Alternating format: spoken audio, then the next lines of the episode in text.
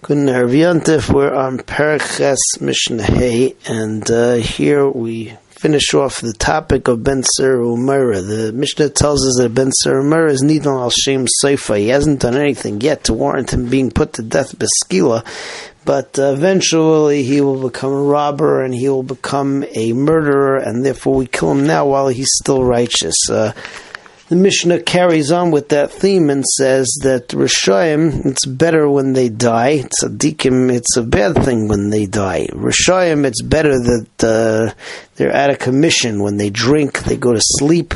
Tzadikim, the opposite. Resha'im, it's better when they're spread out and they don't have so much power in unison. And Tzadikim, it's the opposite. And Resha'im, when they gather together, that's very bad for the world, very bad for them. But when they have tranquility, it's very bad for them, bad for the world. And Tzadikim, it's much better when they have tranquility, and it's much better when they are gathered together, and more power to the world. So let's see all of this inside the Mishnah. Ben Sorer U'Moreh, Nidan Al-Shem Saifah. Ben Sorer U'Moreh is judged on his end. Yomuz Zakav, Yomuz Chayev, we would rather that he dies when he's still basically righteous, Yomuz Chayev, and he shouldn't die when he is uh, already a murderer and uh, bandit, uh, thief.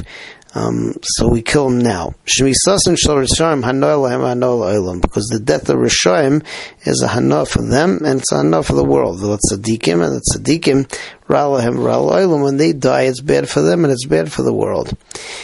Yayin Resha'im la Resha'im, uh, wine and sleep for the Resha'im, Hanolahem is a Hanoa, Hanoilum, and it's also good for the world. With Tzadikim, but when Tzadikim drink and go to sleep, it's a Ralohem, Raloelam, because they're out of out of commission.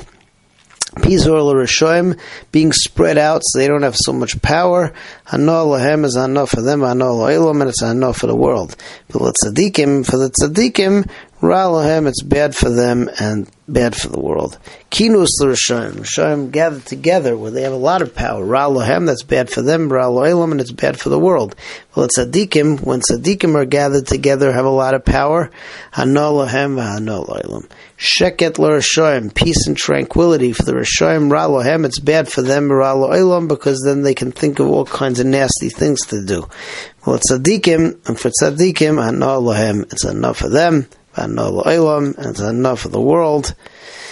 And that is the topic of Ben Sorer U'Moreh. Moving on to uh, Mishnah Vav. So, in Mishnah Vav, we learn about another din, which is Nidan Al-Shem Saifah. That's the Ba Ba'machteret. Ba Ba'machteret is a Ghanav who tunnels into somebody's house in order to rob him.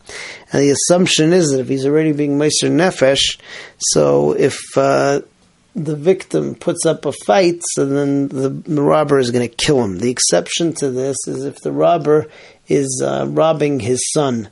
So uh, the robber is not going to kill his son if his son puts up a fight. And uh, therefore, um, in such a case, so the son it would not would not be allowed to kill the father. He wouldn't be able to kill the Ghanav. So... Uh, Generally, though, the Ba Ba'machteret need Al Shem Seifa, because since we say the Ba Ba'machteret will kill in order to get his money, or will kill if he's uh, if if the nignav will defend himself, so you're allowed to kill the Ba Ba'machteret because habala hargicha hashkim hargay.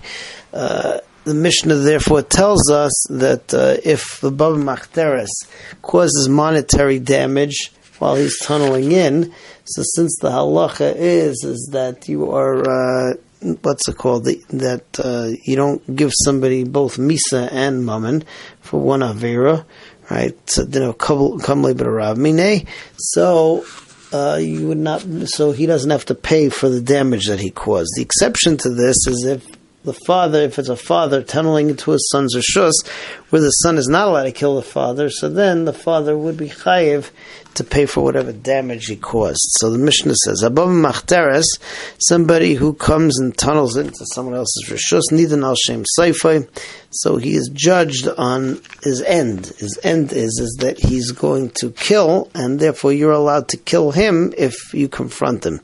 Ba Ba'machteret, if somebody tunnels in, and on the way, so he breaks a barrel belonging to the uh, nignav. Im yesh ledamim. So if he is chayev, if he if if uh, if he has blood, meaning that uh, it's a father going in, tunneling into his son's rishos, and the son is not allowed to kill him, then chayev is chayev to pay for the chavis.